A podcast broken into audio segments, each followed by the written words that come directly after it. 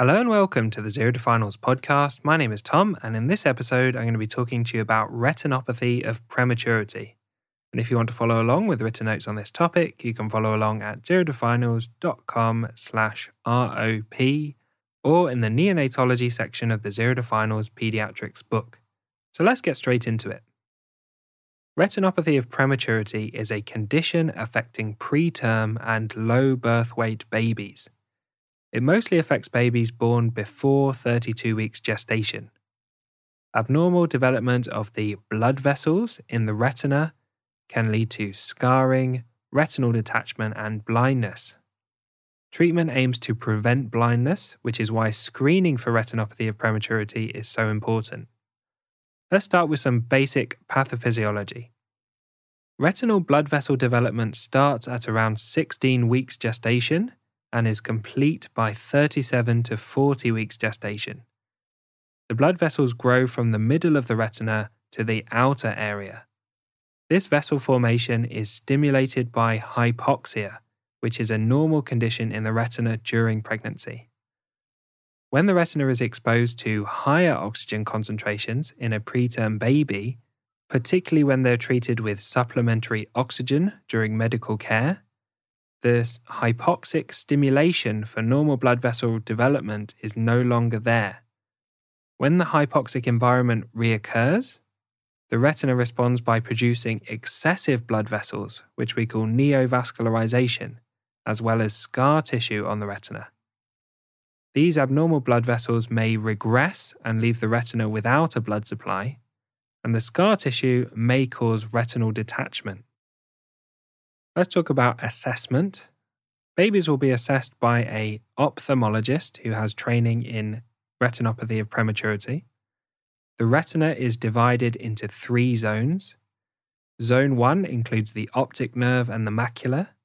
Zone 2 is from the edge of Zone 1 to the ora serrata, which is the pigmented border between the retina and the ciliary body. And Zone 3 is outside the ora serrata. The retinal areas are described as a clock face. For example, there is disease at 3 to 5 o'clock. The area of disease is described from stage 1, where there's slightly abnormal vessel growth, to stage 5, where there's complete retinal detachment. Plus disease describes additional findings such as tortuous vessels and hazy vitreous humor. Let's talk about screening. Babies born before 32 weeks or under 1.5 kilograms should be screened for retinopathy of prematurity. Screening is performed by an ophthalmologist, and screening starts at 30 to 31 weeks gestational age in babies born before 27 weeks, and at 3 to 5 weeks of age in babies born after 27 weeks. Screening should happen at least every two weeks and can cease once the retinal vessels enter zone 3, usually at around 36 weeks gestation. During examination, all the retinal areas need to be visualized. Screening involves monitoring the retinal vessels as they develop and also looking for plus disease. Treatment involves systematically targeting areas of the retina to stop new blood vessels from developing. The first line treatment is transpupillary laser photocoagulation in order to halt and reverse any neovascularization or new blood vessel formation. Other options are cryotherapy and injections of intravitreal VEGF inhibitors. Surgery may be required if retinal detachment occurs. So, thanks for listening to this episode on retinopathy of prematurity. A big thank you to Harry Watchman for perfectly editing this podcast. If you found this podcast helpful and you want written notes on this topic and all the other topics, head over to Amazon and pick up a copy of the Zero to Finals Pediatrics book.